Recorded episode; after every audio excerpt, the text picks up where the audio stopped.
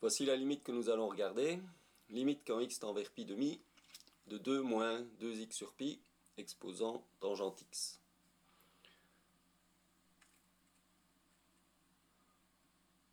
Nous allons donc commencer par remplacer x par pi demi dans la parenthèse.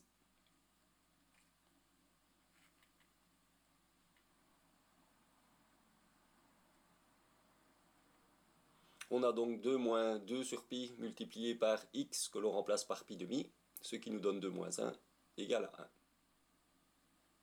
Pour la tangente, tangente de x quand x tend vers pi demi tend vers plus ou moins l'infini.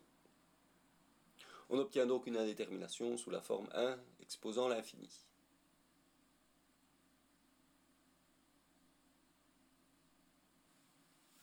L'indétermination, on va utiliser la méthode suivante. On sait que pour tout x strictement positif, e exposant ln de x est égal à x, puisque l'exponentielle et le logarithme sont des fonctions réciproques.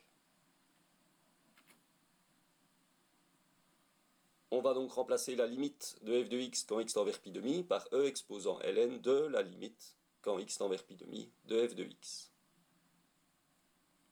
La fonction ln étant une fonction continue, on peut faire entrer le ln à l'intérieur du calcul de la limite, ce qui nous donne e exposant limite de ln de f de x.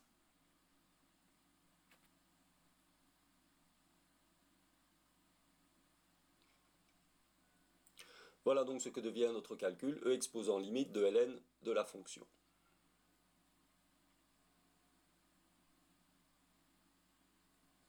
Regardons la limite en exposant en détail. Tout d'abord, on peut remplacer tangente par sinus sur cosinus. On voit alors que le sinus de pi demi est égal à 1. Et l'intérêt d'avoir appliqué ln à toute cette fonction, c'est que maintenant on peut descendre le 1 sur cosinus x devant le ln et obtenir un quotient pour utiliser la règle de l'hospital. On obtient donc la limite quand x tend vers pi demi de 1 sur cosinus x fois ln, ce qui peut encore s'écrire sous la forme suivante. Si on remplace x par pi demi, on obtient au numérateur ln de 1 qui fait 0, et au dénominateur cosinus de pi demi qui est égal à 0 également. On a donc une indétermination 0 sur 0. On peut donc utiliser la règle de l'hospital.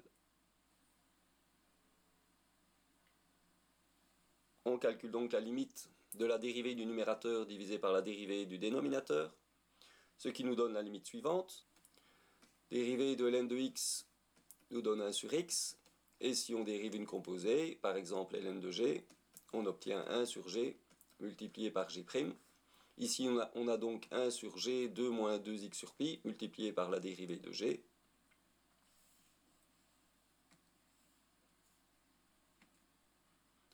La dérivée de 2 moins 2x sur pi est égale à moins 2 sur pi. On peut maintenant remplacer x par pi demi dans l'expression que nous avons obtenue.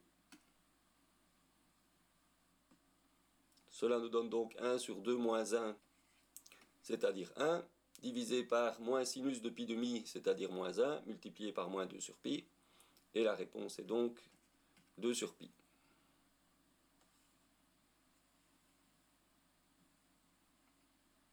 il nous reste maintenant à remplacer la valeur de la limite dans l'énoncé du départ, et on obtient donc e exposant 2 sur pi comme résultat pour la limite.